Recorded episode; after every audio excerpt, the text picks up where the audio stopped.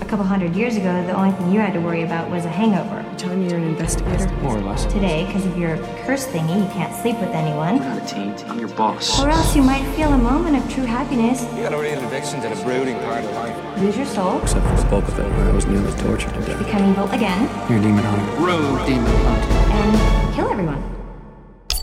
It's fucking I fantastic. love that sound. Thanks, Cornelia. I always appreciate your perspective.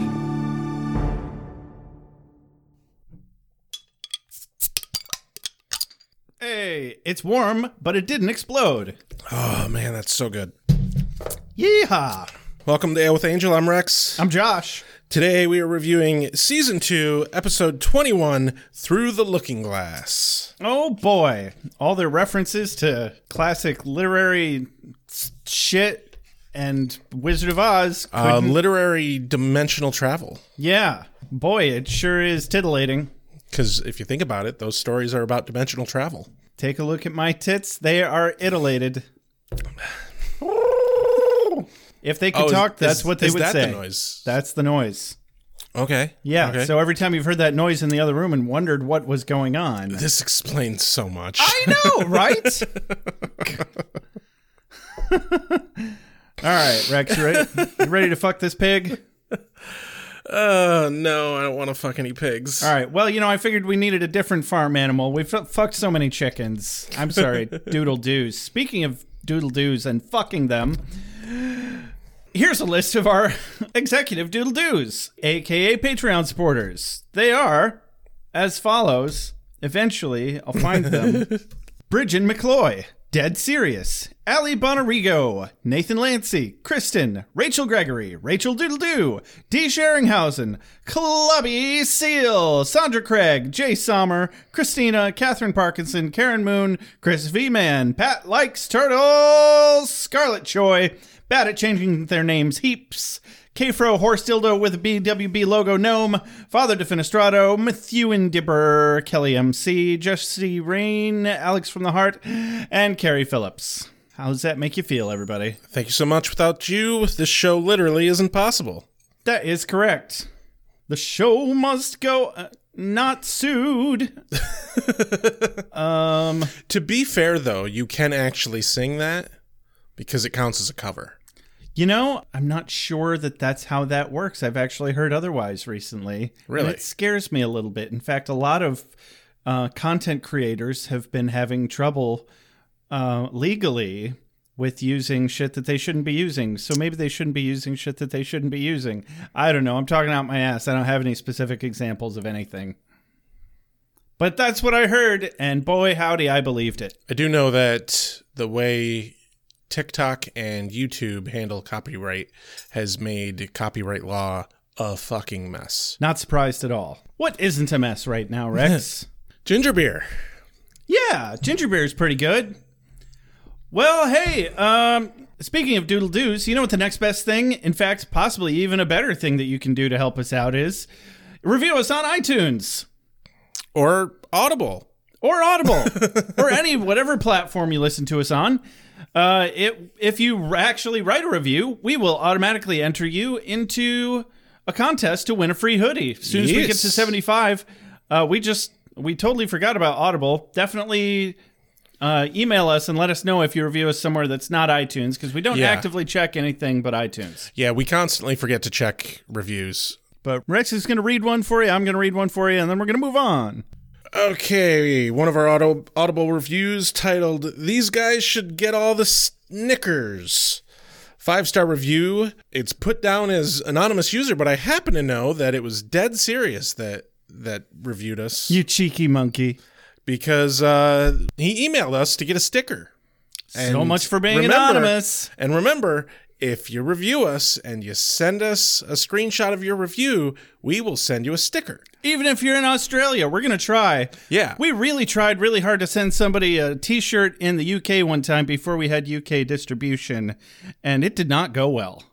No, it was a huge pain in the butt. Yeah. but uh, It- that, it that was a never got- whole nother company that we were using for our merch, and now hopefully this review sticker that I'm sending will uh, test the system, so to speak. Yeah, can't guarantee it won't get held up in customs though, but we're gonna try. Yeah. So anyway, the review follows. I've searched the internet for Buffy podcasts, and I finally found the right one for me. Rex and Josh come to the show from new angles and bring their own funny flair to every episode. They don't always get it right, and I sometimes find myself wanting to open up their plot holes, hard air quotes there, crawl inside and close the door behind me. But their running gags and easy chemistry keep me coming back. I'd recommend the show for anybody looking for a fresh analysis on the Buffyverse who needs a laugh on the way home from work. But let's be honest, that's everybody in this capitalistic hellscape. I love the show and you'll love the show and we'll all hate Josh's mum together. P.S. I really want my sticker, Rex. Hopefully you can send it to Australia. And I'll try. I will try to send you a sticker. Hot shit toboggans, Rex. You know what they did? What'd they do? They opened up our plot holes. they stepped inside, and they closed the door behind them. Yeah. And and I think there were some stickers wrapped. Like a whole fucking like twelve pack. I love the the fact though that he actually took a reference that we've used and a reference that you have created Uh-huh. and meshed them together Mashed into them together. something something new and gooey. I also love hearing a reference to a joke that I used to make that I completely forgot about. like 100% totally forgot that that was like my favorite running gag for like two seasons. and I 100% forgot that I ever said that. so, thank you. I think this is the second time I've been reminded of that. And I also, the other time, said I'm going to start saying that again. So, we'll see if it actually sticks this time. We'll see. Yeah. Like a Snickers bar to a mesh garment of some sort. Probably with Velcro on it. Oh my god. Uh, Oh, so, that, that's just gross gross imagery. yeah, I that's me. So we get another one on Audible uh, from the UK section, which n- we're fairly certain never got read on the air. But if if we did, then you're getting it read twice, so you're welcome. It's from Hold the Door on five two twenty two. It's titled "Brilliant and Lighthearted." It's five star review. They said. I started listening to this while I was waiting for a new Audible credit, but now it's all I listen to. It's like listening to your buddies. It reminds me of the conversations me and my housemate used to have about Buffy, and weirdly, he laughed like Rex. These guys are lots of fun and good podcasters. They structure it well, have good recaps, step by step analysis, and a good wrap up, and call out any toxic asshat behaviors. Parentheses, toxic asshat is now my new favorite word. Hooray! I said hooray, that was not them. Yes. I love the chemistry these guys have and the wonderful fuckwittery, which is a fun new word that Rex and I just learned. Yes. What is? Tell us what it means, Rex. it is the actions of a fuckwit. Yeah. So that basically means that at least I'm a fuckwit, if not both of us. I mean, and I guess I need to be okay with that. This is me on my path of grief, going You through know, the, going through the uh, seven steps. A sign of, of growing and maturing is to accept your flaws. Yeah, exactly. This is me maturing. I'm a fuckwit. So, anyway, Josh and Rex, thanks for keeping me company while decorating and keeping me entertained during menial tasks. I always put you guys on my speaker and listen to you around the house. I absolutely love that these guys are always referencing some of my favorite things as well, like Ace Ventura, Hitchhiker's Guide to the Galaxy, and loads more. The guys are also active on their social media groups and interactive with fans, which is nice. Keep up the good work. Reeves be with you. Rachel, comma London, UK. Reeves be with you as well. Whoa. Whoa. Keanu Speed. Keanu fucking speed. Yeah. Hey, speaking of interacting with our fans, uh, we have a long neglected voicemail that we wanted to get around to. A large part of the reason we didn't do it earlier is because it was about an episode we hadn't gotten to yet. Yep, it was about the last episode we did, and Weight of the World. It was very short and uh, just the very first part of your uh, voicemail. Callista is uh, who our voicemail is from. Um, but you said something about church PTSD, and boy howdy, I don't think there's anything that uh, Rex and I can relate with more than church PTSD. Yeah. Or at least religion PTSD. I think me a little bit more so because uh, m- my family is uh, very, very religious. Well, it's not a pissing contest, Rex, but You you never got carted off to fucking Bible camp, my friend. yes, I did. You did? multiple times. How have we how have we not talked about that? Oh my God, everybody, we always have conversations like this. We've known each other, what, 11 years now? More than that, And I we think keep- we're up to twelve. Keep learning new things that make our childhood sound more and more similar. It's creepy. It's really it's creepy. really creepy. um, your mom nowadays though doesn't seem all that religious to me, not compared to. Oh, absolutely mine. not nearly as much as she used to be.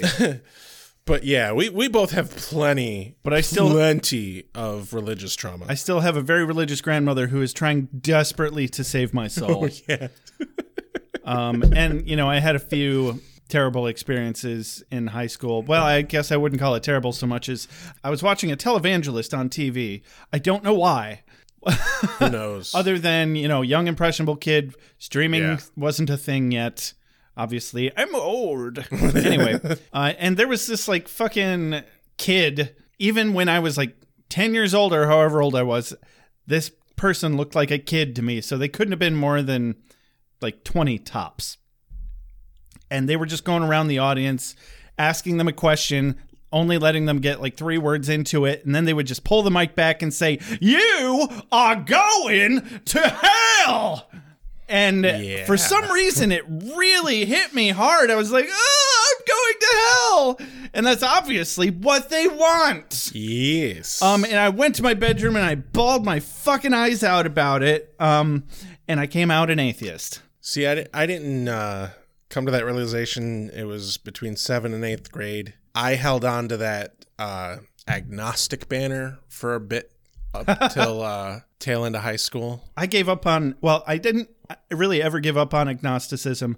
I just started using the term atheist because it stops conversations quicker. And I don't want to talk about it all the fucking time. Does And there's a lot of people I just don't want to talk about it with. yeah, yeah. Uh, anyway, there, Yeah, there's lots still, more voicemail. Yeah, there's still lots of voicemail from Callista. The next big point I made notes on was uh, uh, you were talking about some demons are just softies because we were talking about how Spike uh, actually stopped to console Tara because she felt so bad about uh, singeing him by opening up the blinds. Your question was Are some demons just softies? And I think we actually did talk about we either We talked absolutely about covered this, this, fairly uh, just concisely. Yeah, uh, I think our conclusion was mainly uh, since vampires tend to bring out the inner person. Since Spike, before he was turned, was a real, real big softy, Mm-hmm. it kind of makes him seem a bit more soft around the edges as a vampire as well. Yeah, short answer yes. Yes, They are occasionally just big softies. I mean, yeah, Spike is so soft. Right. I mean, compared to other vampires, like right. I mean, hell, you even compare him to Angelus, and like Spike is way more of a softy than Angelus. Well, and as far as we know, he's an isolated incident. We've never Right. witnessed the behavior of a vampire who's had a chip in them to change their behavior based on harming humans. And he's been shoved into this uh, situation. I almost want to say he's got Stockholm syndrome bad, except they're not actually his captors. However, they're the only people he can actually interact with anymore Right. demons think he's a useless wuss because he can't fight and kill people, Right. and so he fights demons. And yeah, and the demons don't like him because he also he fights the demons because like he needs to get the bloodlust out somewhere. yeah, so, So, yeah. I don't necessarily think it's so much that he's a softie, so much as he has been forced into this situation where it's the only way he can get any amount of social interaction. Yeah, that's that's not a bad theory. And I mean there is some some psychological data that kind of backs that up. The whole idea that you put a mask on for so long, it, it stops being a mask. Yeah. And on top of that, though, he does. Uh, he is really good at playing sides, and he knows what's good for him. And uh, being useful to the Scooby Gang is good for him. Oh, yeah. It's good for his safety. I mean, that's what's kept him alive to this point. Exactly. And also uh, having them like him to the point where they don't want him dead uh, not only gives him a sense of belonging that he doesn't have with Angel or Drusilla or Right. uh, what's her name? Angel's old girlfriend, uh, Darla. yeah. Darla? Darla? Darla? Darla! Darla? Darla! That's correct. So yeah, it gives him a sense of belonging. Um, I mean, just because he's a sociopath or a psychopath doesn't mean he doesn't need that. Right. Um, and I think it's you're right though. It really does feel like he's starting to actually enjoy being with him with these people for the right reasons, even if he got there in a really fucked up way. Yeah.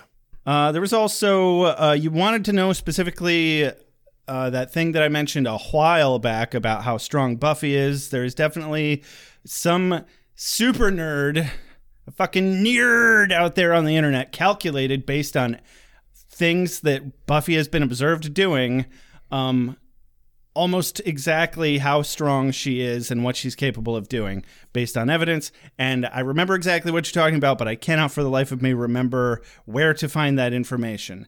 Uh, I would have to sift through so much backlog of texts and emails, and I actually tried to uh, do a search on my email, and it didn't come up with anything. But I think if you jump on Reddit and do some searching, you might find it there. I want to say it was a Reddit post. Seems like it. So start there. Um, and I'm gonna I'm gonna dig into it as well. I keep meaning to, and yeah, and it, it might bug me too, and I, I might dig into that. So hang in there. The information is out there. I mostly just want to compare her strength to Spider-Man. Fantastic. Could she kick Spider-Man's ass? And if that thread doesn't exist, you can get so many upvotes on Reddit for that. Yeah. My God. So, yeah, you were talking a lot about episode 21 and how you want to help that little kid and how it really speaks to her connection with Willow. And yes, I, I completely agree and uh, can recognize that this speaks deeply to your core and you've Yeah. been through some shit. Yeah. You know, you you mention the representation of the psychological state that she is in, and I don't remember if we actually talked about that at the time during the episode. I think we were too busy making fun of it being, oh, this just turned into that episode right. a lot of the time. and there was a there was definitely a bit of that but you know after listening to the voicemail again and everything it does you know i do like how the visions in that dream state are represented mm-hmm. they're inconsistent they're not chronological and they kind of jump back and forth which is very realistic to how you know a dreamscape works mm-hmm. i really enjoyed that and i think the biggest thing with that whole scene that really hit with me is it in some ways did humanize Buffy because think like she's the Slayer, sure, but she's still a person. And none of her superpowers have anything to do with the psychological aspects of being who she is. That's true. and I do, i do have to agree with Callista that the, it's a good representation of like the weight of the world on on a person's shoulders like this. Like that is an immense amount of pressure, and she's just a young woman. Yeah. I you know, I was kind of thinking about it a lot while I was editing and I realized uh, I was kind of a, a little probably a little too dismissive of where they went with this episode in terms of exploring uh, Buffy Yeah. and how oh it's, this isn't the action-packed uh, romp through the park that I wanted it to be. But you know that's not necessarily like yeah buffy is supposed to be a empowering feminist piece and that includes talking about mental health Yeah, and not just skimping over it and uh, letting it go right over everybody's heads and do that same fucking toxic masculinity thing Yeah. that says, well, men don't cry, and so women can't either when they're strong. So, no, this was absolutely where it needed to go. yeah. And thank you for remind helping remind me of that. And you know, you uh, you closed your your last voicemail off with thanking us for the good we do to to put it in your words. And I actually want to say that I greatly appreciate that appreciation because Ditto. um this is a hobby for us. We aren't really getting money for doing this. Like we have the Patreon, we have the merch and everything, but there's not so much coming in that like we're really making any money for our time on this. Yeah, we're not paying our rent And- with it. And we've both been going through some times. You've been super busy and I, my mental health has been a goddamn wreck and And thank you for paying attention. You said Yeah. it sounds like um, we've got some good stuff going on and some bad stuff. And yeah, that's absolutely what's going on for and both of uh, us. to all our fans that actually listen to this show, um, it's been a long four years that we've been doing this. Uh, it's going on five. Yeah, Coming re- real close to five. and uh, I there's not many things in my life that I've actually been able to stick to lo- that long with with the way my ADHD is, and and the fans of this show, fans that I never really expected to actually have uh, when we started doing this, makes it amazing. yeah, podcasting is not nearly as easy as it sounds. No. Uh, that's why there's a million failed podcasts out there, or podcasts that pod faded, yeah. if you will. And uh, it's that kind of feedback that helps us keep going. So thank you. Yeah. So, like I said, thank you for your thank you. Yeah, and thanks for calling in, Callista. Well, I think uh, I yeah, I I think that it's time for the, a mom synopsis. Joshua, what are you doing, Joshua? The dance of joy. What the fuck does it look like, Mom? What the hell do you have to be happy about, Joshua?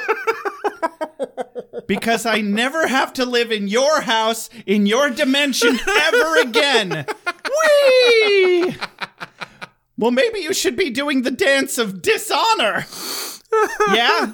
Well, maybe you should go out into the hills where the ground is thorny and parched, beat your breast, and curse the loins that gave birth to such a cretinous boy child.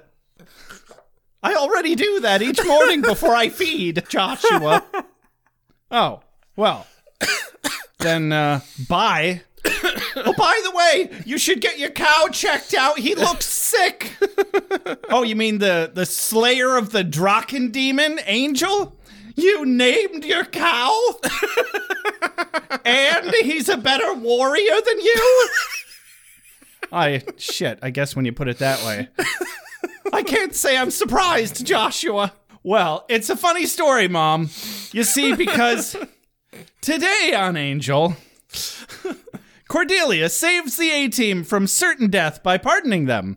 Angel and Lorne fuck off to find some clues about interdimensional hotspots while Cordy, Gunn, and Wes hang back to do some light research, in which they discover a trionic book series about the prophecy of the Cursed One whom the Trombli have dubbed Cordelia. They figure out she's supposed to boink something called the Groosaluggs, so they try to escape. Wes and Gunn make it out through the sewers, but Cordy gets held back, where she meets the Groosalugg. And doesn't get to boink him after she gets a little too comfy making proclamations and pardoning Lorne again. Meanwhile, Angel saves Fred from a beheading, and Lorne's family celebrates him as a valiant warrior. Angel, not Lorne. They escape, and Angel has to convince Fred that she hasn't gone crazy and is, in fact, a math expert and a librarian from LA, and she can get back home. His demon side gets out of control, and Angel has a bit of a meltdown after protecting Fred from two knights on horses that found them. Perhaps he'll stay there forever now. Gunn and Wesley get captured by the cows of the woods and are in a short line to be beheaded and displayed on pikes. Oh, and the priests totally cut off Lorne's head and served it to Cordy on a platter. The end. Ladies, gentlemen, spiny headed looking creatures. Soon as the sun goes down, down, vampire. Soon as the sun goes down, down, down, vampire. Competition is a beautiful thing. You know, it it's actually been a little bit since uh, you actually caught me off guard with the synopsis. Excellent. yeah, that I was not expecting the dance of joy right out of the gate. Well, what else is there to talk about this episode? For fuck's sake. We could do a whole episode just about the Dance of Joy. I have even more fun information on that. And then a when we get bonus episode on the Dance of Honor. It's I, I think I might know exactly what you're talking about. Probably. Anyway, But we'll wait till we get there. uh, we start the episode off where we left the last one, which is in the throne room, where Cordy is just so happy to see the gang that she just wants them to grovel. Yeah. A little bit of a little bit of milking for some adoration there. Yeah, get down on your knees and tell me you love me. and they're they're all just flabbergasted and doing their best impersonations of what they think it is to be incredulous as unconvincingly as possible. and doing a pretty good job of it if you ask Yeah. me. Because I don't believe their incredulity at all. Yeah. It's all very corny and I just I feel their thoughts of God, how did I get myself into this as they're playing the roles? In a little bit. um, or at least I'm getting paid. Uh, so Cordelia's playing the uh, I'm gonna fuck around with not helping my friends game, and she's all, yeah, I could help you, and then fucking Narwek, this fucking guy, I'm so glad that he's in this episode as little as he is. as little as possible, absolutely. Shall we gut the cows now that you might dine on their ignoble flesh, O Most High? You're Most High if you think that's gonna happen. Besides, shouldn't there be some extended groveling first, as you mentioned, Yeah. aforementioned? And then she almost gets them fucking beheaded. Yeah, she's like off with their heads. Just kidding. It's like, what if they didn't listen to your just kidding? What if they didn't know the idiom just kidding? Right? There's no universal Yeah. translator here. You just got fucking lucky that they speak English. Yeah. Uh, the bigger question how do they know the idiom just kidding? Yeah. Cause that like yeah, I can't I can't honestly think of any way that they would be able to figure that out. Yeah, Darmok and Jalad when the walls fell. Yeah. That kind of shit. It's like, how do you win? kidding? What? Uh, imagine that being directly translated. I guess that actually might translate well. Be like, they're childing. Or, what do you mean they're being childing? It depend well if they, do they have goats? Because the term kid uh, originates with goats. Right, but I imagine the universal translator operates on partially on intentions of the word as well as literal. eh, I don't. Who mind. knows? Never mind. So, it, regardless of if they know the idiom, kidding. Also, her timing sucked, Right? and they're she's so lucky that they hesitated. Yeah. They're like, "We've got the blades at the throat. We just need you to confirm." That's not how that fucking works. Right. The mo the moment she said off with their heads, one of them could have just been like, Yeah, I'm surprised one of them wasn't just like, "Oh look, there goes your jugular." Yeah, no- you weren't using it. they wanted to kill them so bad. Like you're just being irresponsible, Cordelia. Yeah. Anyway, Opening credits. It's fine. What could possibly go wrong? So yeah, after the opening credits, we're back in the throne room. Cordy kicks everyone except for the Scooby Gang out. With her important voice. yes, with her important voice. They're, you know, very happy to to see her. And now oh, she's- but not. They they actually just want food. She's legitimately happy to see them now. Yes, And then she gets her comeuppance because they're like, "Yay, food!" And which they have been like in a cell for a bit. yeah, they had like a whole fucking day long adventure last episode. I'm sure they didn't eat during any of it. However, um, my question is: Is there any nutritional value at all to a candle? Candle. because that's ex- I could not fucking tell what Gunn was eating. It looked like a candle. I did not notice. I was like, "Did is it raw corn on the cob?" I can't tell. It did not look like fruit of anything that I'm familiar with. Anyway, Maybe it wasn't actually real food that they had on set, and he didn't realize that it wasn't real food. yeah, they had to eat wax food, and I could totally see that happening. just though. to fill up the basket, they put candles in there. It's like Yeah. wax is wax, right? I don't see what what's the problem. Anyway, Cordy does a crap job of explaining how she got where she is to Wesley. God, they don't do very much explaining very well at all in this episode. right? Um, But yeah, Lorne actually guesses uh, what has happened. He figures it out immediately. Uh, well, and he knows the culture and the the prophecy and all that. But and he knows Cordelia. So, of course, it makes perfect sense that he would figure it out immediately. yeah, he guesses that she had a vision and that they decided that she's cursed, and there's a whole prophecy about you know the cursed one. and she's the Messiah. Therefore, they made her the princess. I don't know why they didn't use the term queen, Yeah, that that actually bothered me. other than the fact that she's clearly not actually in control of anything. They're just kind of letting her play Right. at it for a minute. But yeah, it's uh, specifically a prophecy by with the covenant of Trombli. Trombli. Trombli. Oh, Trombli is the name of the covenant of the priest. Yes. Ah, I thought. Okay, I got that confused with the uh, the race of Lawrence demons. Ah, no, no. Okay. I don't know what their race name is though. Yeah, I haven't figured. That out. I just out. know that they're of the Deathwok clan. Right? Whatever. Fuck it. Yeah, I The demons from Pylea. yeah, but um, they start to discuss the portal situation. They mention that they used the book just like Cordy did, and they don't have the book. There's been a whole problem there, and you know she's about to say more, but then she's distracted by Angel's distraction by his pretty, pretty face Mm-hmm. and his poofy hair. I actually really loved this little bit here. He's so obsessed with his accidentally amazing hairdo to pay any goddamn attention. Wesley explains it away. Uh, not the hair, but just him being able to see himself. Yes, the the metaphysical laws which govern our world don't seem to apply here. Which you know it makes total sense to me. But uh i i just liked the bit here when he's like confused at what he's seeing in the mirror and he, and his hair. And cordy's like cordy's just like oh no it's always been like that. That's that's just how it is. And angel's response is something along the lines of and nobody's told me? And if for no other reason other than to shut him up, she's like, "You look good." Like she begrudging, Right. so begrudgingly gives him a compliment. she knows he's a handsome boy Oh yeah, she knows it I think she just uh, she doesn't want him to be too confident. yeah oh d- We especially I don't want him to be too happy right yeah because that's We- a problem, especially in this dimension apparently, which we'll get to. yes But yeah, Wes recommends that Angel go out with Lorne to find Landokmar. And I'm like, God damn it, I knew we weren't done with this fucker.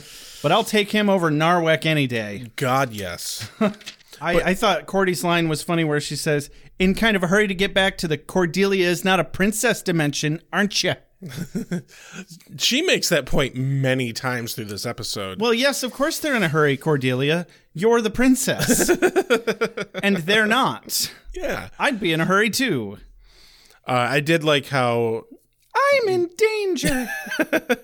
I did like how Lorne starts to be like, "Oh no, we don't need to go talk to my family," and Wesley just very gracefully is like, "Well, you don't want to be stuck here, do you, Lorne? You wouldn't want to be stuck here. You either talk to your family or we're stuck here." and Lorne's like, "Well, I definitely don't want that." Deal with that, fucker. Move the plot forward. Yes. Why don't you? I dare you. So, cut to some dingy ass fucking hole somewhere in Pylea. Yes. Barshone and Silas argue about the blasphemy of worshiping a cow. Yeah. There's They're a not very- happy about this. There's a very racist joke in there somewhere. yeah. Not going to go there, but it's okay. Silas has Cordelia's back, at least until after the com shock, if she survives it. Yeah. Then they can do whatever they want with her. Good old com shock. Good old Silas. Yeah. Yeah, protecting Cordelia for selfish purposes very temporarily. Yeah. Mmm. I don't want to share my feelings. I don't want to open up. I want to find the guy that killed Tina, and I want to look him in the eye. Then what? Then I'm going to share my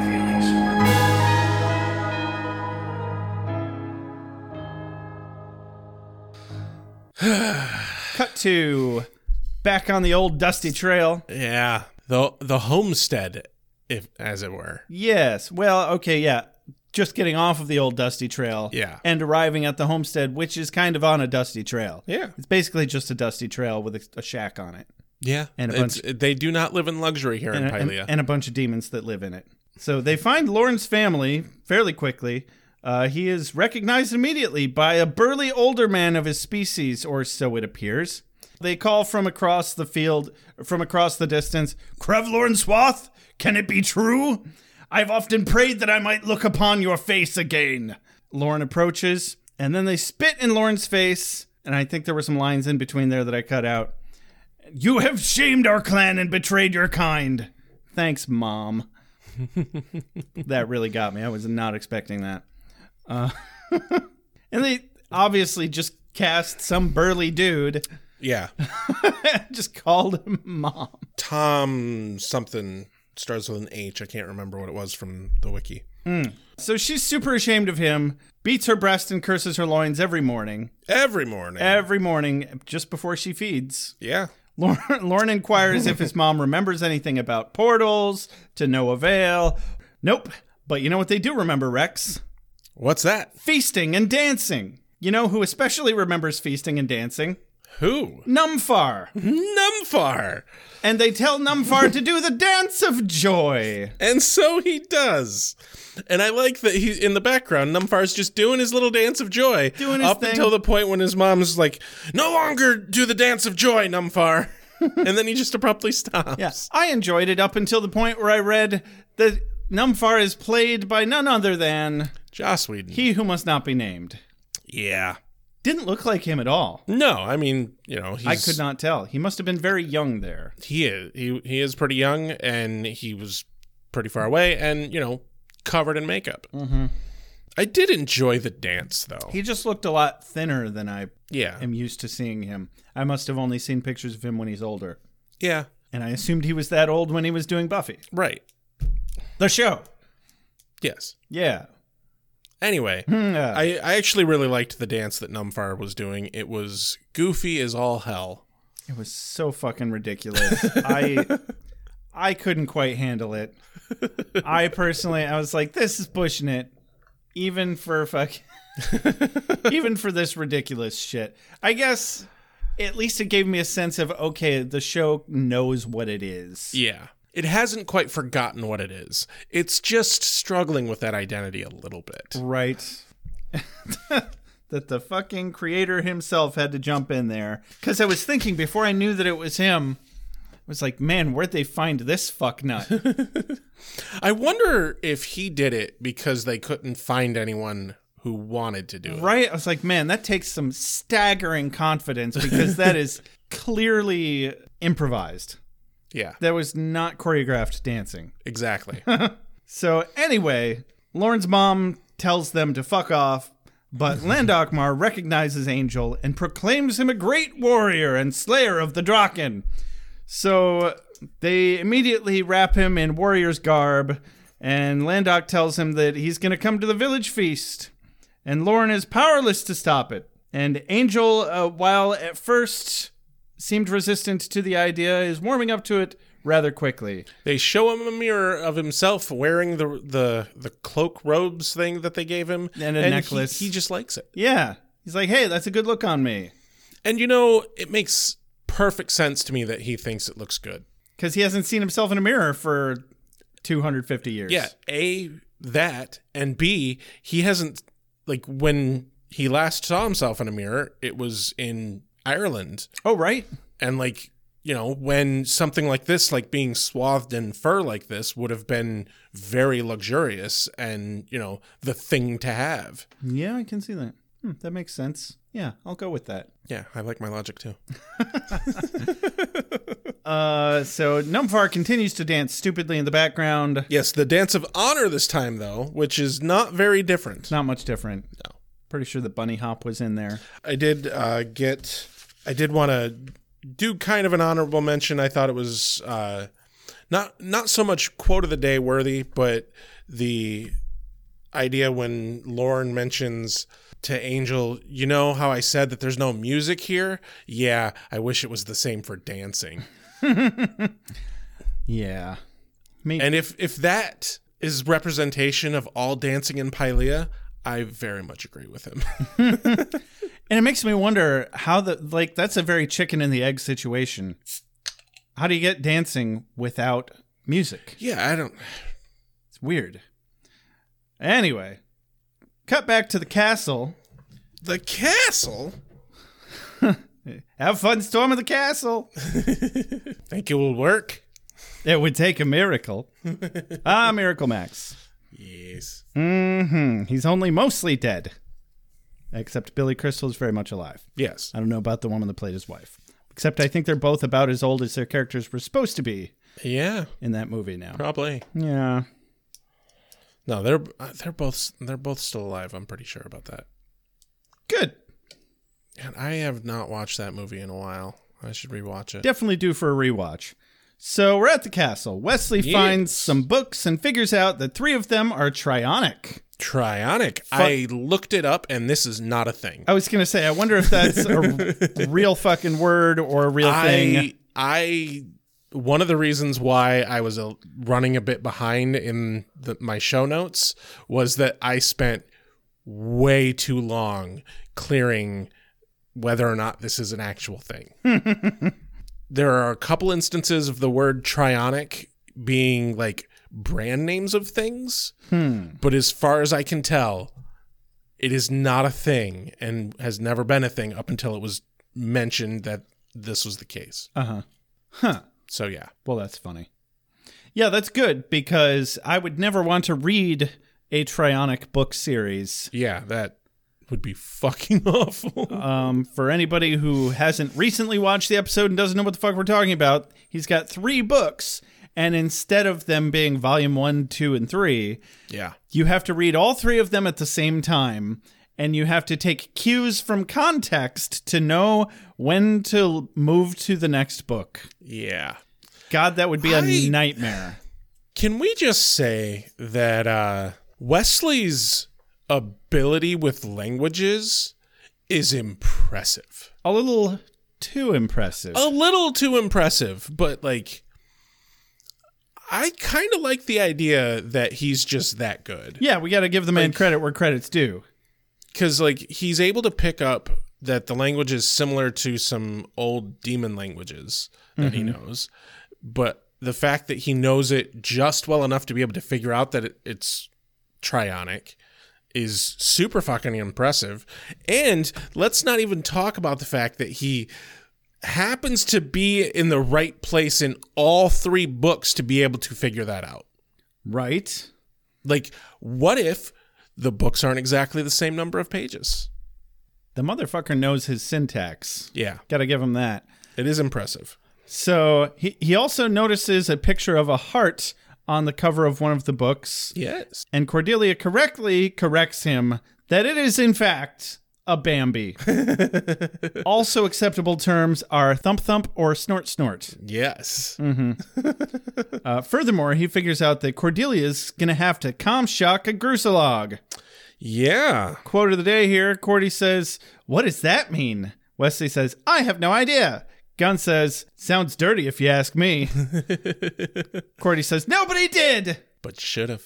Right? Yeah. He, he's he's accurate. Gunn is my spirit animal on this day, in this moment. And then her and Gunn bicker briefly about making the priest translate the book for them, or rather, the logistics thereof. Yep. And Wesley does all the heavy lifting and figures out that the books each have pictures on the covers one a wolf, one a ram, and the other a thump thump. A heart, if you will. If, and I might, wolf, ram, heart. Gerba thump thump. Gerba thump thump. What's the other one? Um, dog and sheep snort snort. Yeah. Yep. Um I don't know how I feel about this revelation. I love it. It's pretty much the only thing pulling me back in. I'm like, yes, Wolfram and Hart. They've I'm got not their sure. Well, we, we already know that it's run by interdimensional beings. It makes Yeah. perfect sense that they would be fucking up other dimensions. Yeah, that's fair. And it makes me wonder if um, they have any origins in this dimension or if they've just been fucking with it the way they have Earth. Okay, yeah. I did not think about that those implications and that would be nice to explore. Uh huh. Yeah, so it really got my head back in the game just a little bit. Well, good. So yeah, maybe they shouldn't be trusting the priests. I mean, was anybody trusting them really? Right? Like Their voices sound like they're talking on a fucking payphone through a, a voice disguiser app, Right? and they've all got face tattoos. Actually, they kind of all look like Darth Maul. Yeah. You know you can't trust people with face tattoos ever. 100%. I I disagree with that. I knew you would. I also disagree with that, which is why I said it that way. That's good. Mm-hmm. You're not real. Or I'm not real. S- Somebody here isn't real, and I suspect it's you. So if you're not real, then that means that my head came off back there, and that I'm dead now. Dead. We go from the dun dun dun to Angel telling stories and and Lorne just having none of it. And they they I don't know what he's drinking though because apparently they don't have alcohol here. Oh, yeah. Or if they do, they don't know it because they can't get drunk. Right. But he had like- mentioned before that he didn't one of the reasons he didn't want to go to Pylea was they don't have alcohol. So mm-hmm. You know, I I don't, don't know think what he's drinking. anybody would drink alcohol because it tastes like shit. And if it doesn't get you drunk, Well, you know the reason why it became a thing, right? yeah, because otherwise you would get dysentery from drinking water. Yeah. But I mean, you can make wine without it being so alcoholic that you get drunk off of it. So you can drink it all day. It's kind of a misnomer that they make it look like in like Game of Thrones or whatever or Blackadder, Right. any kind of medieval anything that uh, they were that they were all drunk all the time because they were drinking wine and beer. It's like no, they just had really low ABV shit. Yeah. There's also the there's a myth around uh Egyptians and slaves and uh, this is very wishy-washy data anyway, but it does correlate to some other information of things in that time with with laborers and whatnot. Uh they would give them essentially, you know, liquid bread that's alcoholic and the idea is is you know if you have laborers you give them that at the end of the day it gives them all these nutrients and calories and knocks them the fuck out Ah, so they gave them Guinness. yes Excellent. Sounds like a good deal to me. so like in Pylea they just have brutality and they eat humans so you know Yes. maybe maybe they don't feel the need to get people drunk Still trying to figure out where they got their human population, but maybe they'll cover that someday, somehow. maybe They're probably well, they come through the portals. Duh. Oh, I see. All right. It's a land of the lost. It really is land of the lost. yeah Huh. so, and I thought I was just making a shitty reference at first. so, yeah, he, Angel's enjoying being seen as a hero. Lorne's annoyed as fuck and just wants to go. Uh, and then Landokmar asks Angel to swing the Krebel.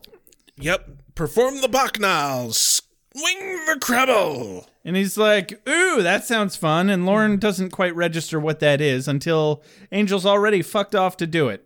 yeah Oh, the Krebel. Uh oh. And Lorne chases after, trying to be like, "Hey, you shouldn't want to do that." Uh, fair warning. Uh, how do you feel about slaughtering innocents? Cut back to the castle. Yep. Back into the throne room, uh, Wesley and Cordy are having a bit of a spat about the situation. I want to stay and be a pretty, pretty princess. Did you ever play that game? no, My little cousins made me play Pretty, Pretty Princess when I was little. no, I, di- I didn't really have any female cousins that I got to see very often. Ah. I had one. I have a couple female cousins that are were our age, but they lived states away. I never said they were female, Rex. They made me feel like a girl. No, one of them was female. and the other one was like four years younger than her. So Ah. he was pretty impressionable. I was the weirdo. And I'm like 12 years Were? old playing Pretty Pretty Princess. What do you mean were? Why are you going all past tense with the weirdo bit? Oh, I see what you did there. Explain it to me later. It'll sound like I knew what you were talking about. Yeah. Perfect. Glad we had this chat. So, asides. Uh, the priest center and Wesley and Gunn trick them, hard air quotes, into revealing that the Yeah. shock is a mating ritual and that she will be doing it with the Groosalugg, which is, uh, you know, something they had to summon from the scum pits of Ur. Yeah. Sounds like a not pleasant place. The scum pits? Yeah. I've been there. It wasn't that bad. Really? No. Sounds smelly. So as soon as she hears about that and correctly presumes that it is probably smelly, she tries to leave. Yeah. But she does it in the dumbest way possible. And she does it very She's- obviously and directly through the priests that are standing in her way. And therefore, you know, they're not dumb and they don't let her. You ever notice how certain writers of this show believe that Cordy is an idiot and then other writers decide that she's not? Yeah, it's almost like they have misogynists on the writing team. Yeah. You can definitely tell when the wrong people are writing her character. Yeah. Well, I, Because, I think you can tell that the wrong people are writing this entire storyline yeah. It's ever since they started thinking about going to Pylea. Hey guys, how do we write three episodes where we keep a character in a sequence bra? I don't know. I'm tired. Hey, fucknut over here hasn't written any. Why don't we make him do it? That's that's how they wrote this. They even make a few jokes later about that, and it just uh, About what? the outfit. Oh, right? Yeah.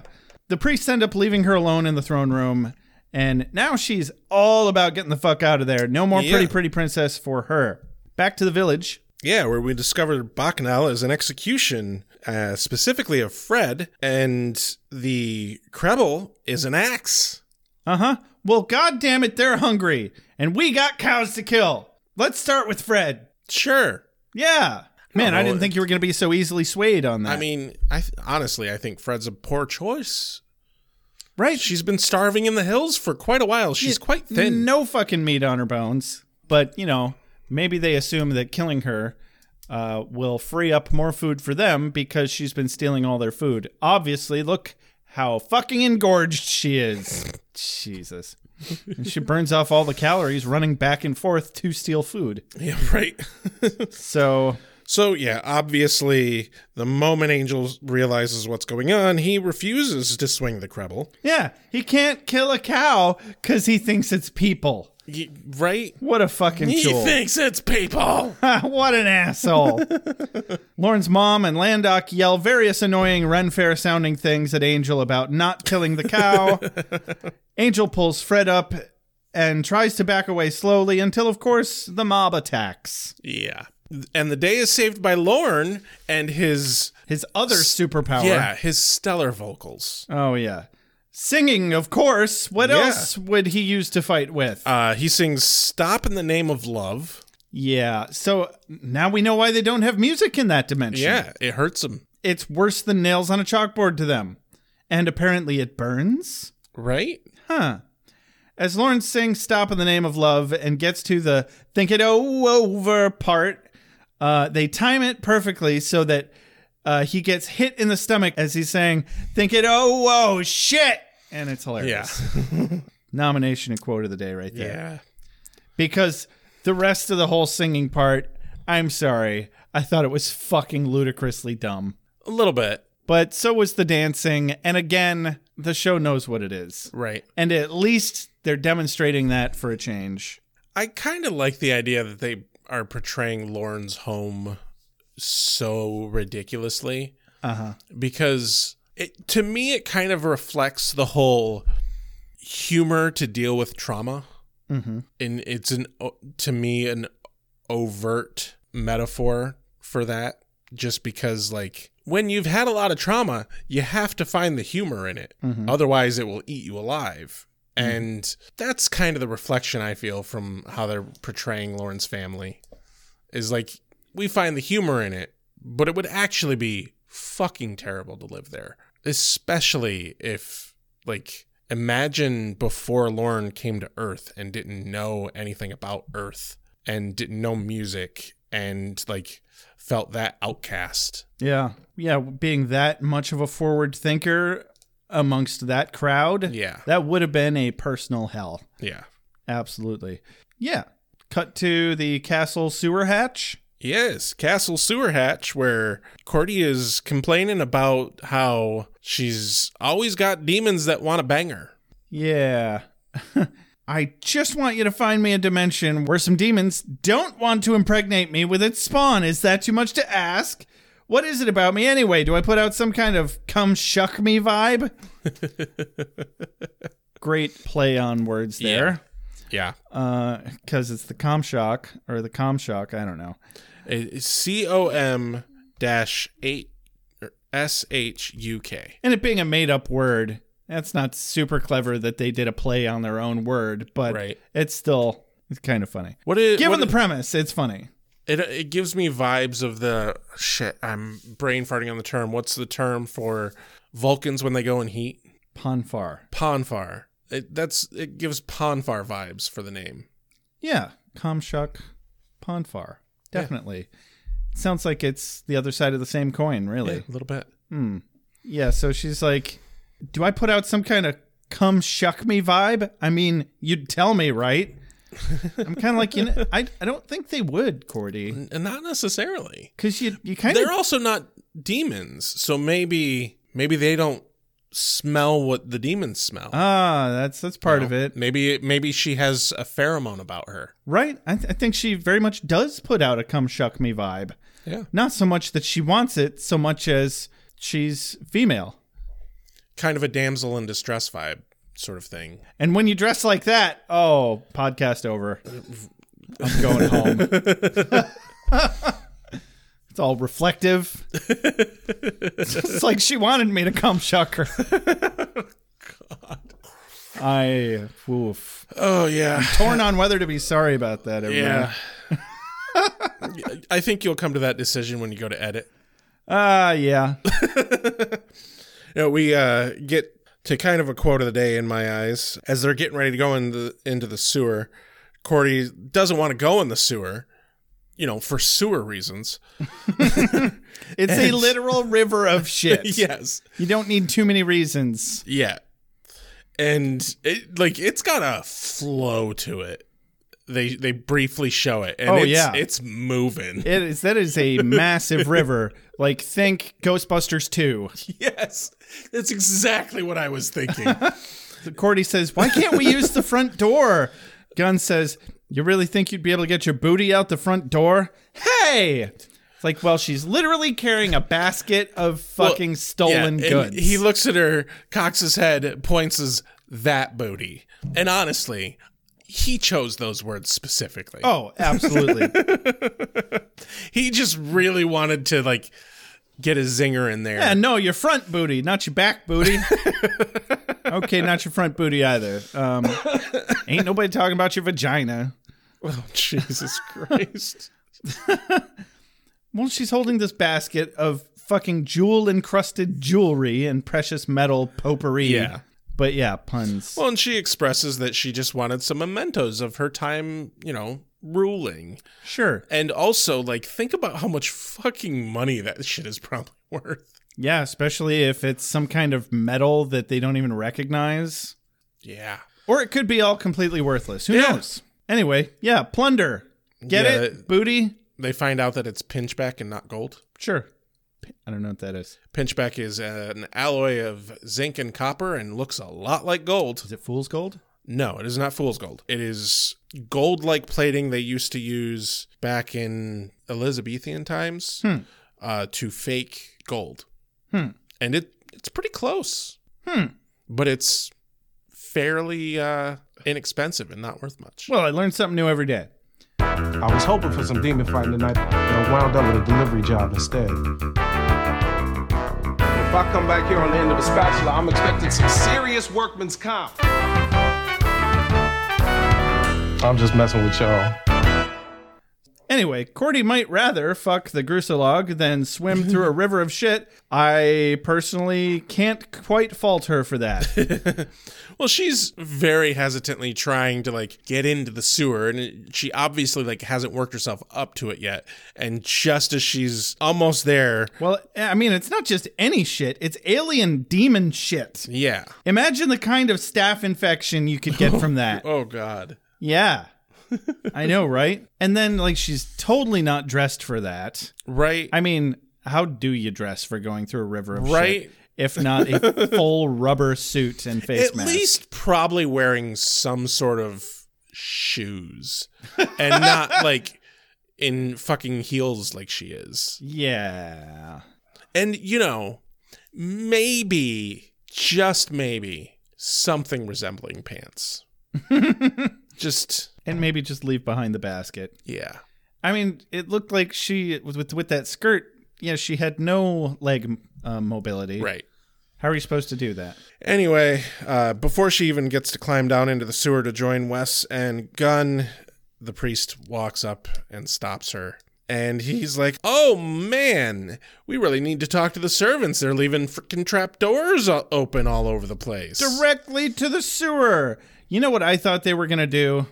Because she was basically sitting over the hole to the sewer. I thought they were gonna turn around and be like, "I'm sorry, we've interrupted you while relieving yourself, princess." Yeah, they could have gone. with and then joke. she was going to be like, "Oh, yeah, I was definitely pooping." So they find her. She doesn't act like she's taking a dump, Right. which would have been a good play, honestly. Yes. There's half a chance that they wouldn't have cared, Right. They'd have probably been like, Well, that's what a cow's going to do. Right? Cow's going to poop. You need help with that cow? You need somebody to make strong eye contact with you while you're pooping? I know personally I prefer strong eye contact Oh my God. and for somebody to rub my tummy. I'm I am sorry. I would not be able to function in a society that that was the, the norm. So you couldn't be a cat. Got it. No, definitely not. And the priests inform her that the Groosalugg is approaching. ah, yes, the Groosalugg. Cut to outside. Cut to outside where Wes and Gunn are emerging from the sewer like Andy Dufresne. Similarly, except they don't look like they swam through a river of shit. No, But no. uh, whatever. They emerge outside and they realize Cordy didn't make it. Oh well, better find Angel. Uh, fun fact that Morgan Freeman's line at the end of Shawshank Redemption when he says that Andrew Dufresne swam through a river of shit and came, It came out clean smelling hands. like a rose. Yeah, like that's one of my absolute favorite lines from that movie. Oh, it kept going through my head the whole episode from that point on. man, I wish we could just be like, "Hey, Morgan Freeman, do you want to join our podcast?" Yeah, he'll get right on that. I've I've already asked him. He's on his way. I promise. so uh, they don't look like they swam through a river of shit at all. Um, and they go to find Angel. Yes. Cut to Angel. Uh, him and Fred are on a horse. They they come to a stop, and Angel's kind of giving her the rundown of a plan of what they can do, and she just says bye and runs off. Handsome man who saved me. okay, bye. Quite literally, bye, and fucks off. Fucking loved it. I, I, I don't know what about it hit like struck a chord with me, but I thought it was the funniest fucking thing that she's just she says that all dreamily and then just runs off. Mm-hmm. And she just happens to have been a short jaunt from a cave that she lives in. Yeah. and she thinks she's dead and she's not real because how could this possibly happen to her? But uh, he figures out who she is. She's fred. She's Fred. winifred burkle the librarian that came up missing five years ago. And he freaks her out by knowing her full name and things that she thought sh were only a dream from a long time ago. Yeah, and she learns that the past that she thought was a dream wasn't a dream, and she actually hasn't been here that long. And there's, in fact, a way to go home, even though she's convinced that there isn't. And she remembers that she needs to help Cordy when Angel mentions portals, Yes. but he puts her mind at ease about that as well, letting her know that they made Cordelia a princess. Which comes to a quote of the day from me. Mine as well. She says, Really? Oh, when I got here, they didn't do that. Well, that's nice for her. I felt so bad for her. Oh, and just the fact that, like, you could tell the moment that Angel had said that, he's like, oh, that was not the right thing to say. Wrong words. Oops. I may have made a mistake. I'm sure they'll make you a princess eventually. now that they haven't chopped your head off, right? it's bound to happen any moment now. I'm sure they'll come through that door any minute. No, it's not happening. Cut to the castle again, yeah. where Cordelia nervously rambles desperate things about taking it slow. You know, say three or four years. If they're still hitting it off, then maybe Can I just say that she does the nervous rambling thing really well? She does. They they definitely play to her strength on that one at least. And then she's like, "Do you think it'd add an air of feminine mystery if I were to, you know, not be here?" she obviously doesn't expect any of this to work, but boy is she nervous cuz she thinks she's about to have to fuck some disgusting ass demon f- creature thing. Yeah. Which is what I was expecting too. Turns out, no. The Groosalugg is a very, very handsome man. Well, and they do this reveal, so the door opens, the Groosalugg approaches, and this disgusting demon thing shuffles through the door. Turns out he's just the bag man. Yeah, he's just the caddy. But no, the Groosalugg is, uh, he kind of has a Tarzan look to him. A little bit. Yeah. Turns out he's, uh, he's very pretty. He's, he's not a disgusting hell beast. He's just some chump named Chad. Yeah. I mean, he doesn't introduce himself as Chad. He's officially the Groosalugg, but in my head canon, he's Chad. so, uh, oh no, she has to fuck a Chad. I wouldn't kick him out of bed. Unless his dick popped out, and then I'd be like, "Hey, bro, you need to put that shit back in your pants. this is bedtime, not dick time. He's time. not really wearing pants. You, you need to you need to put that back in your pantaloons, back in your leg coverings, Leg coverings. There we go. as Wesley so eloquently puts it. In a moment, in a little bit later. Cut back to Angel and Fred. Basically, they've decided to head to the castle, but this was a bad idea because they get attacked.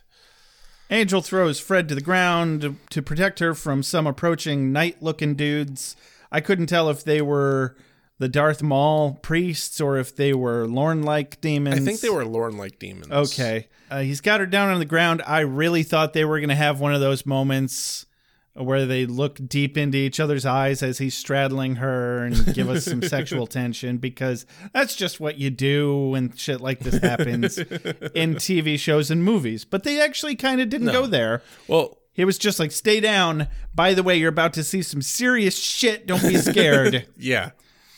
And uh it's a bit more serious of shit than what Angel had in mind. yeah, he's not wrong.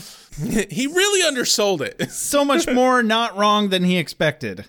Because he tries to vamp out, and I'm like, uh oh, this isn't going to go well. No. And it doesn't go well. no, he becomes green and spiky. He looks like Doyle almost. not quite. Yeah, not quite, but it's similar. He, he does it first, the first like bit of shot we see of him vamping out. sure. But like later on when we see his face, it definitely looks less Doyle like. Yeah. In, in the sunlight. He's still green was- and spiky, yeah. though. And Fred, of course, flips the fuck out. She's like, bad things always happen. Just after he'd gotten her convinced that good things can happen, he goes Yeah. and does this. And he's got it, his mouth is f- fucking covered in sinew and blood. Yeah. And he demon grapples oh, over Oh, dude. there. Not only does he like maul the dude, he rips off the guy's leg. Oh, did he? Yes. Oof, I didn't They even- actually like kind of showed him rip off the leg, not very directly, but like heavily implied. Yeah, he fucks these guys up. And then he snorkels, snorkels? Like, you know what I mean? Over- Snarls. Snarls and skitters. He's he doesn't walk anymore. He's skittering. He's gone that he's gone full fucking weirdo demon. And it gets all up in Fred's face. And then Yeah. he's like, nah, you're not food. There's some flesh still stuck to his teeth. Yeah. Remember, he's your friend. Question. Do you think they actually had David Boreanaz in this makeup? I absolutely do. I could tell it was him Oh, really? coming up in another scene. It was definitely his acting. They probably did not have him during the moments when he's like jumping around on all fours. Yeah, it, that might not have been him. It might not have been him when when he was attacking them directly. But there are the moment where he's looking into the pond of water later It's definitely him. I bet the person they put in the costume to jump to run around on all fours was the same person that they cast as that demon dog thing in the previous episode. Mm, It's possible. I mean, how many people are on their books to cast for? Well, we need a dude who can run on all fours. Yeah, I'm sure they keep him on the short call He, list. he was also probably the same person that was in the werewolf costume back in those episodes, that was actually Seth Green. not running on all fours. Yes. There's there were some scenes where they where the werewolves were actually like really running on all fours though. Yeah, I know. Uh, well, I mean, maybe he had a double for that. He definitely did a lot of his own werewolf um, full makeup bodysuit work. I didn't actually know that. Yeah, I saw an interview with him where he talks about it. Oh, makes sense. Or I saw an interview with somebody who talked about it and confirmed that he did his own werewolf work. It's, I would want to.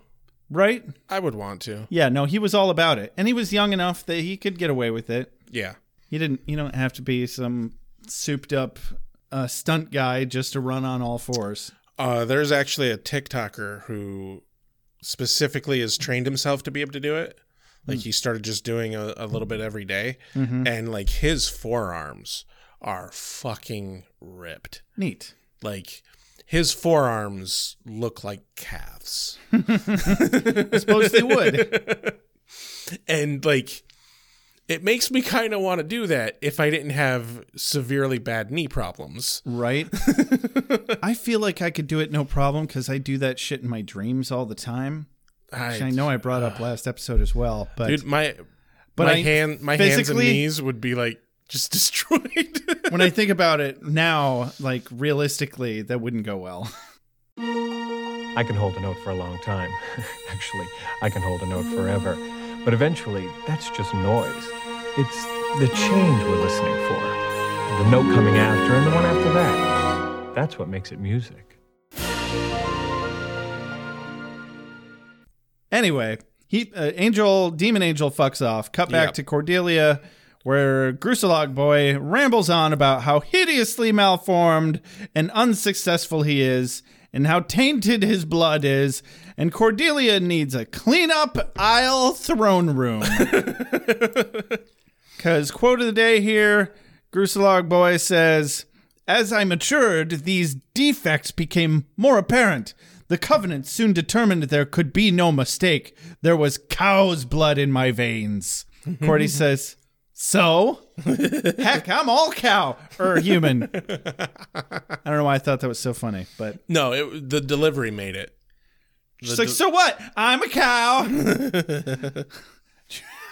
you watched Rocko's Modern Life, right? yes. Do you remember the episode? It's the one where they fight City Hall. Uh, Oh God, I know. Rocko fought City Hall. Rocko fought City I- Hall. Anyway, he's riling the crowd and he says something like, What are we, wild pigs or something? and somebody in the crowd raises their hand and says, I'm a wild pig. and that goes through my head at least three times a day, every day. Um, speaking of Rocko's modern life, that actually came up recently.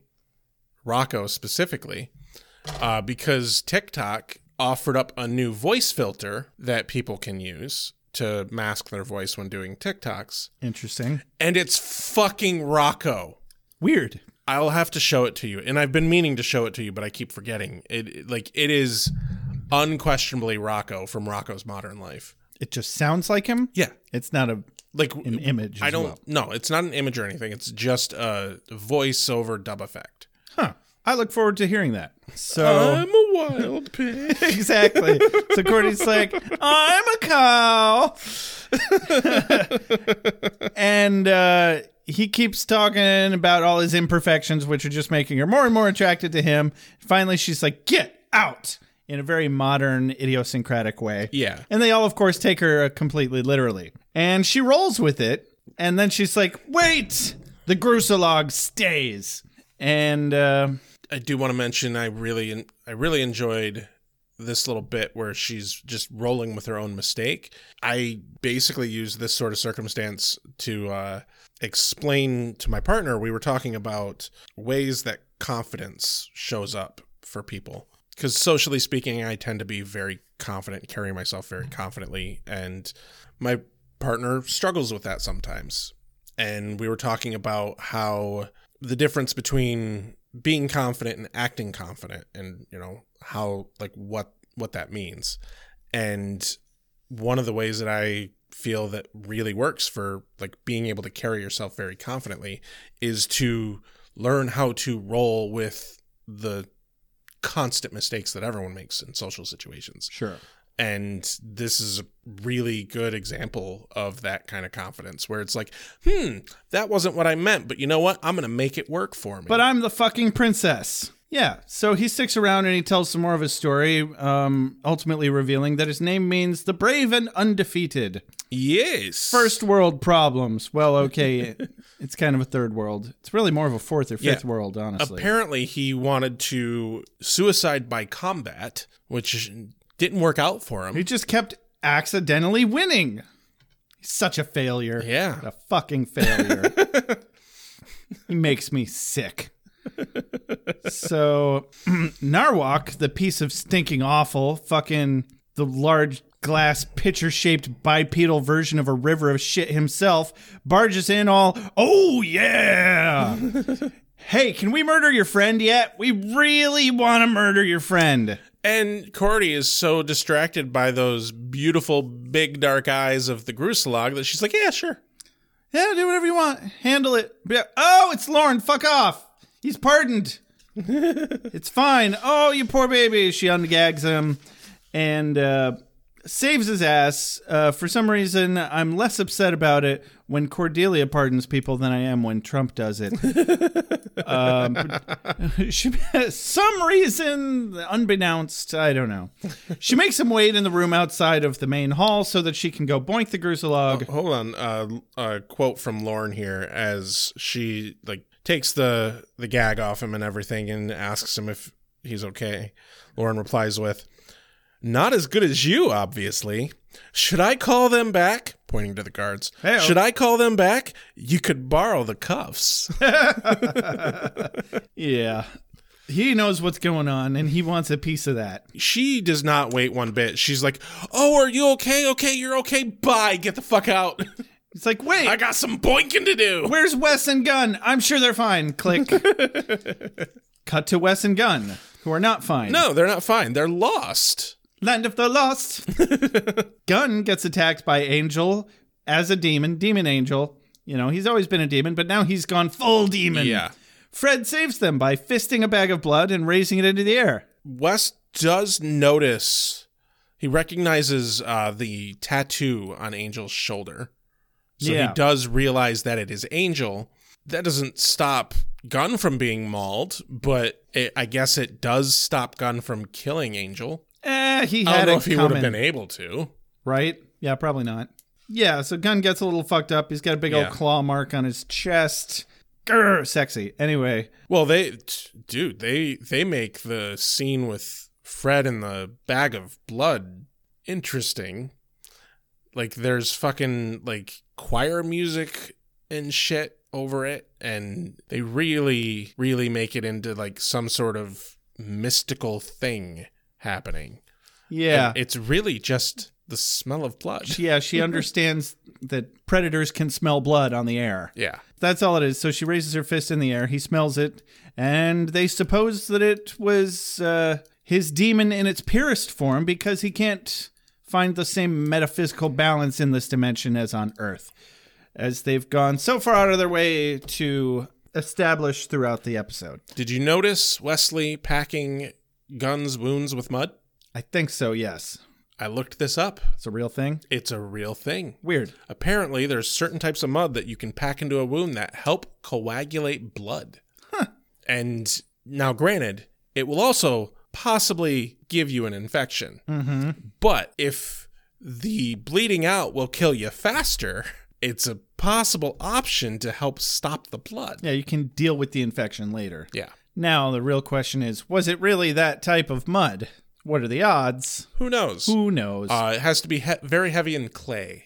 yeah, that sounds about right.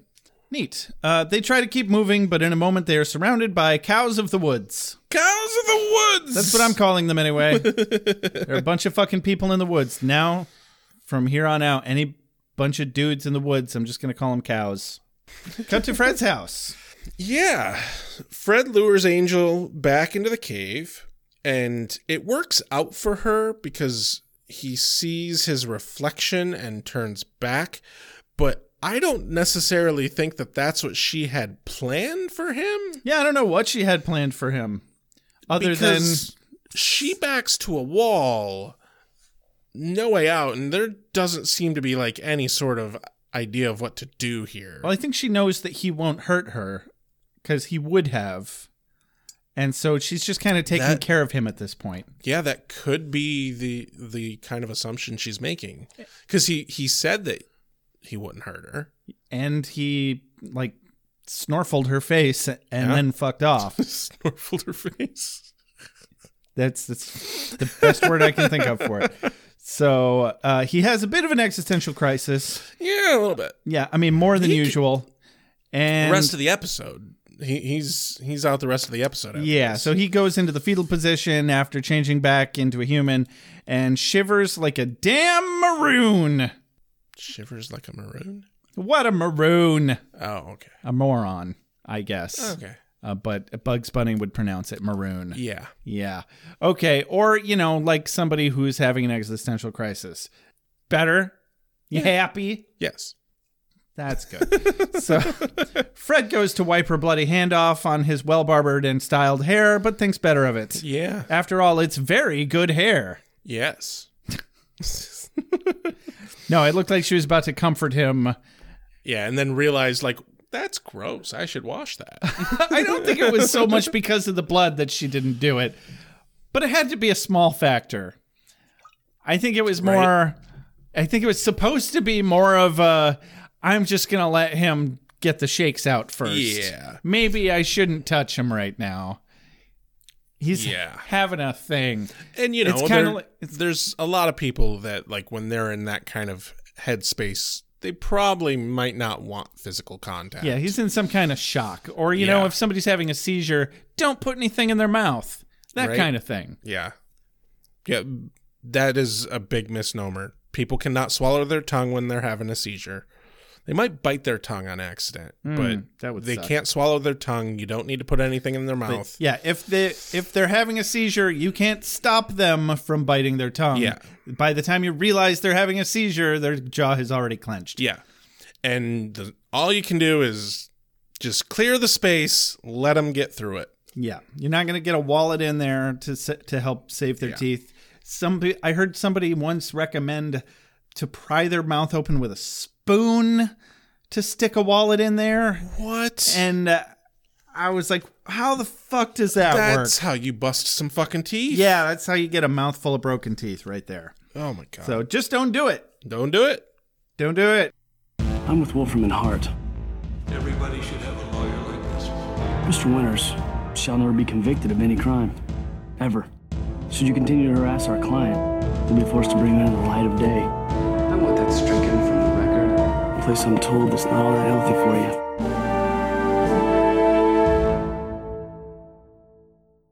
So cut back to the castle throne room. Yeah, where the princess is actually here, not in another castle. Cordelia goes into self pity reality check mode. Starts Yeah. a bit of mm, teeth gnashing about being an actress, uh, which roughly translates to concubine in Pylea language. Yeah. And uh, and then he gives her a much needed pep talk, confidence boost. He's very charming. He is. He's legitimately a super nice guy. He's like, you can be a princess if you want to because you are one. You're princess stock if you declare it. I mean, look at her. Just look at her. Is his tone. Yeah. And he mentions how nice she was to her subject. Hard air quotes as she as he puts it, referring to Lorne. She's like, "Oh Yeah. well, he was my friend." And he's like, "Well, if you're that nice to everyone, you could do some real good around here."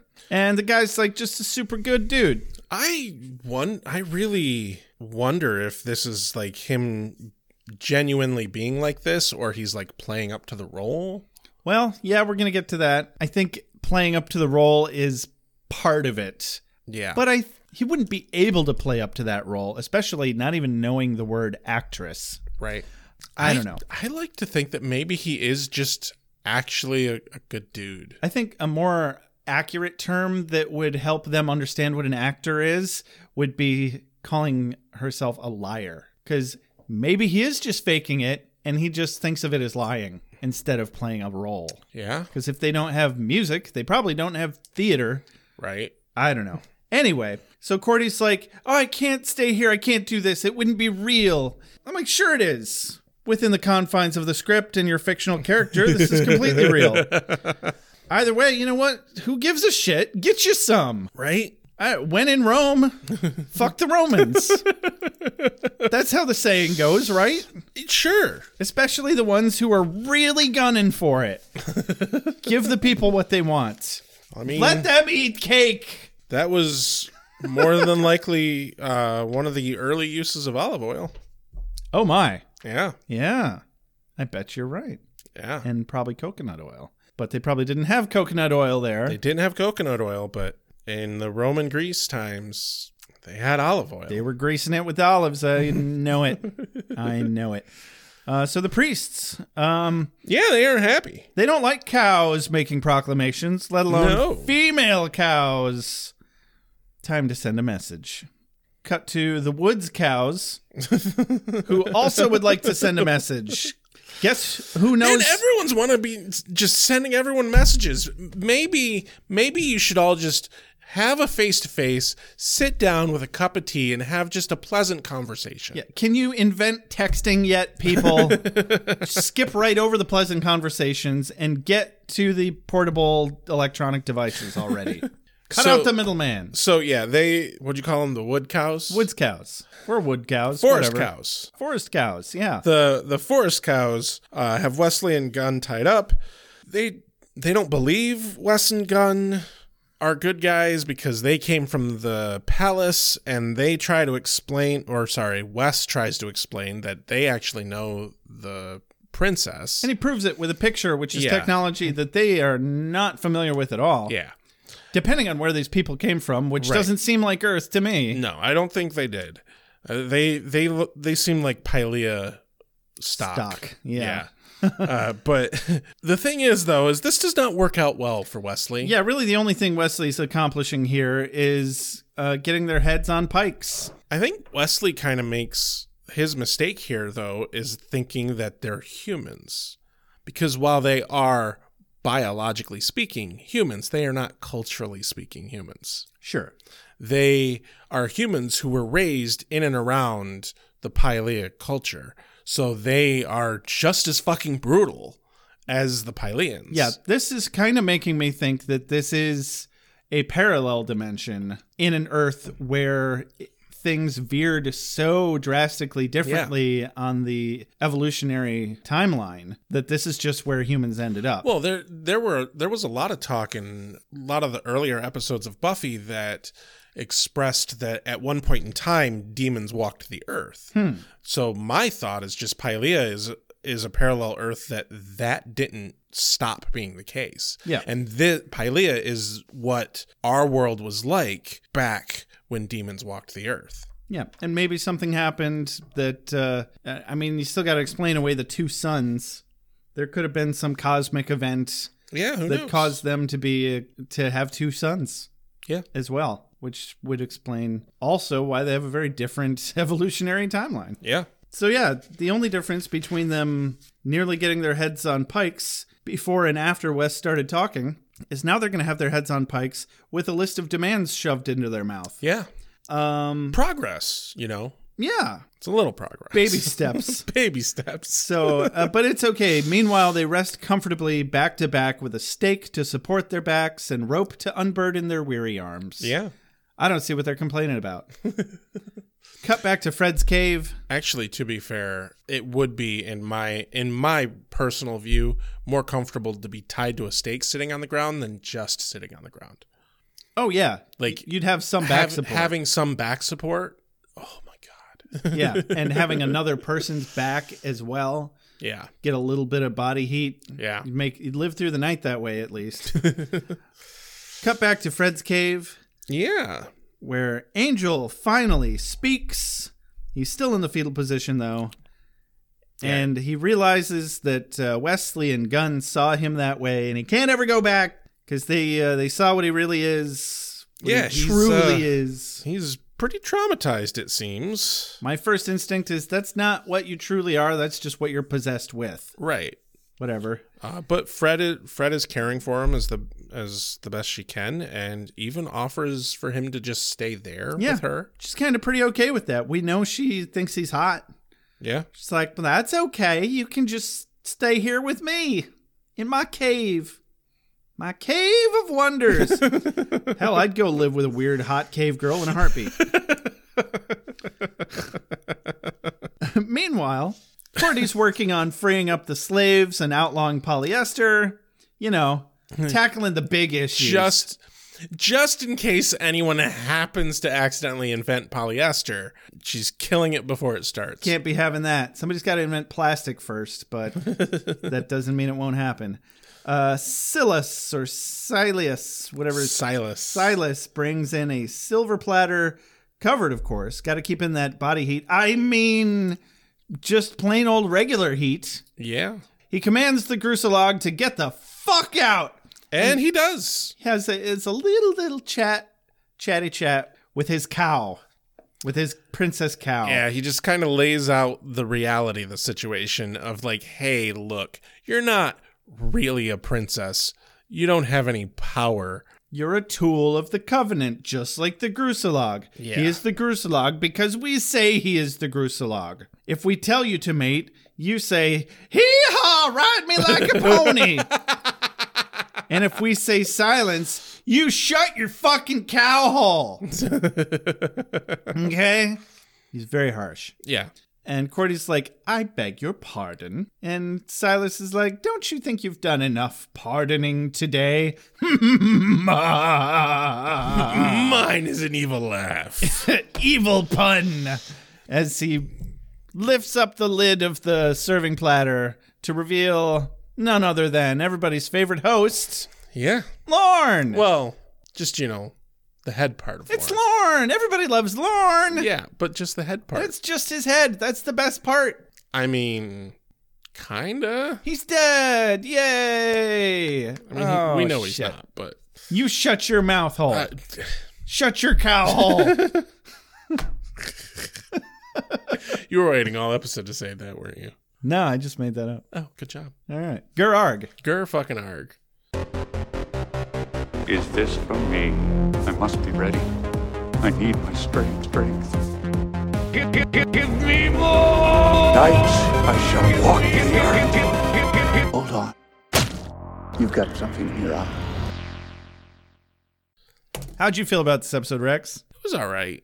I liked Fred. Fred, you know, actually got to do something other than talk to Cordelia through a hole. I think this episode was better than last episode.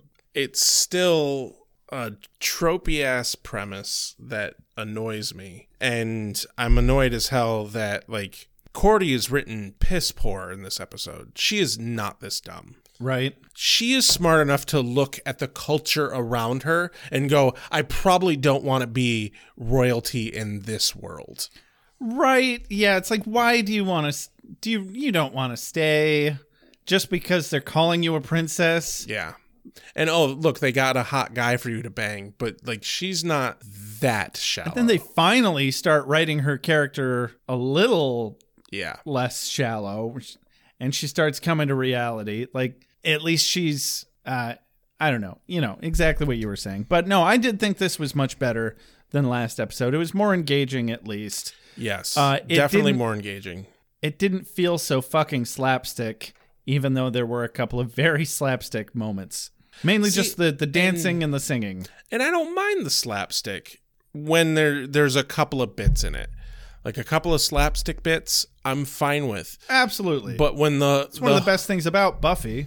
But when the whole episode feels like it should be playing yakety sax in the background, I that's not what I'm fucking here for. Right. And the last episode really felt like that, and this one was better. I'm hoping that the next one's even better than this because like it's all right and it shouldn't it should be better than all right. I think it would have been better if they had uh, not made it a two-parter. I think that's how it suffered. Yeah. They could have uh, cut out a lot of fat and stupid shit and just made last episode and this episode one fucking episode. Yeah, they and it would have been more engaging. There was a lot of back and forth in this episode that annoyed me. They played up a little too much of Cordy and Wes like bickering about like whether or not she's gonna stay. And it's like it's it it was too much super fucking airheaded Cordy. Mhm. That she's like she's grown so much more past that. And it annoyed me. I just I think that's the biggest thing for me. I probably would have actually kind of liked this episode a little bit if that wasn't the case. Yeah, on the grand scheme of things, I don't feel like we're really making any progress other than we're slowly introducing Fred. And the rest of them are just, I guess, Lorne's making some progress. He's getting over some of his uh, home Yeah. issues, his mommy issues. Um, and then he's going to go back home and he's going to be a more whole person. Right. And Angel, I guess, is getting a little bit of. He's having to face his full demon self. Yeah. Which is something he's never had to do before. I'm hoping that they conclude with this bit in the next episode because they they really kind of showed us the the dichotomy between him being like oh i'm i can see myself in the mirror and, and look at the sunlight and he's downright fucking joyous versus what he is on earth all fucking broody and down and the just sheer contrast of that to the monstrous part. And i'm really really hoping that when they wrap that thread up they don't do it half-assed. Mhm. because An- this whole season angel has really struggled with how he fits in with the world being partially a monster. And i think if they can somehow fucking manage to wrap that up with this bit that actually might make the season for me but i do not have particularly high hopes Yeah, that could be some stellar character growth. We'll see what happens. It's it's slow going though. Yeah, Like you really yeah. gotta dig in and give it a lot of uh, give it a wide berth to really get much out of the last couple episodes. Uh, so yeah, there's that. Meh. I give a solid meh. Shut your cow hole. What's your quote of the day, Rex? I'm I'm gonna give my quote of the day to Fred actually, uh, which is gonna be her response to Angel telling her that Cordy is a princess. Mm-hmm. The the tone of her response and the cadence of her response, so perfect. Really? Oh, when I got here, they they didn't do that. Yeah, that was gonna There's be a, mine. There's a lot of heartbreak in it. There absolutely is. It was well delivered. Um, that was going to be my choice too, but now I'm going to have to go instead with the whole exchange, but mainly Gunn. When Cordy says, "What does that mean?" Wesley says, "I have no idea." Gunn says, "Sounds dirty if you ask me." Nobody did. Especially though, because in the very next scene, once they find out what's going on, he turns to her and says, "Told you it sounded dirty." Told you it sounded dirty. yeah, maybe he should be the linguistics expert, right? The cunnilinguistics expert. Huh? yeah, that's where the joke was. if I do say so myself, and I did. You did, in fact. Thank you for noticing. All right, this episode's done. Let's do the dance of joy. You're you're not da- uh, that that's I mean, kinda. You're really off rhythm. God, You're I off wish you rhythm. guys could see this. He's he's Fuck you. you do the dance of joy. No, I'll do worse. Oh my god, close this episode already, please. It's your closing. Oh, you're right. My bad. it's because you stole mine last time. Well, this has been an episode of Ale with Angel, everybody. Oh, and this is your daily warning, everybody, so that it is not a huge surprise. You have exactly three episodes left, including this one, before we go on one of our uh, world famous sabbaticals. But this time we're not going to do the shitty kind where we just kind of for at the last minute like, "Hey, thanks, bye," and then keep taking your money for 2 or 3 months. Uh, we are going to pause payments on all Patreon supporters. Yes. And we're going to uh, tell you when we're coming back approximately 2 to 3 months from the end of season 5 of Buffy and season 2 of Angel. And also, don't forget, we are going to be doing shortly in, into the break a live Q and A. We're still working out the details on that, and we will have those details before we go on break. But keep a lookout for that.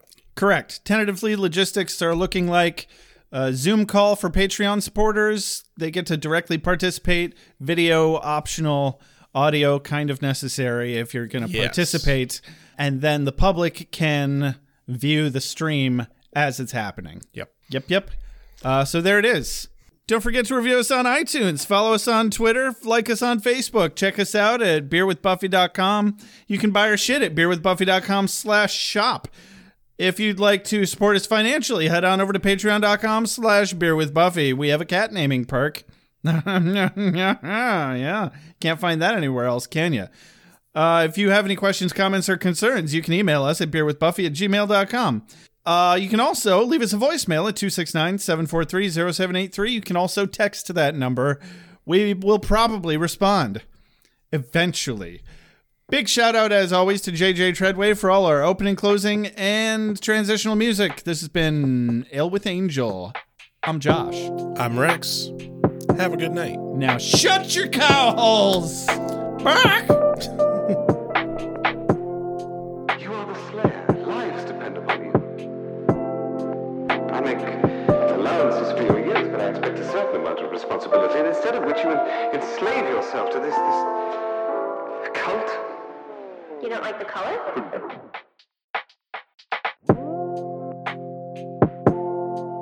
You have a sacred birthright. You were chosen to destroy vampires, not to wave pom-poms at people. Why can't you people just leave me alone?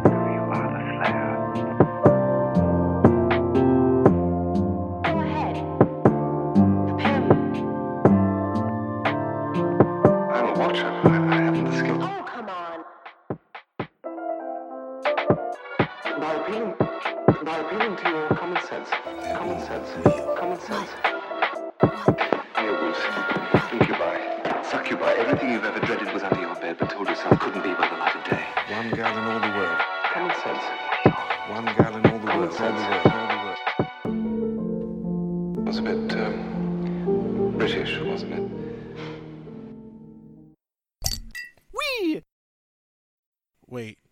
What have we done? Why are we watching this?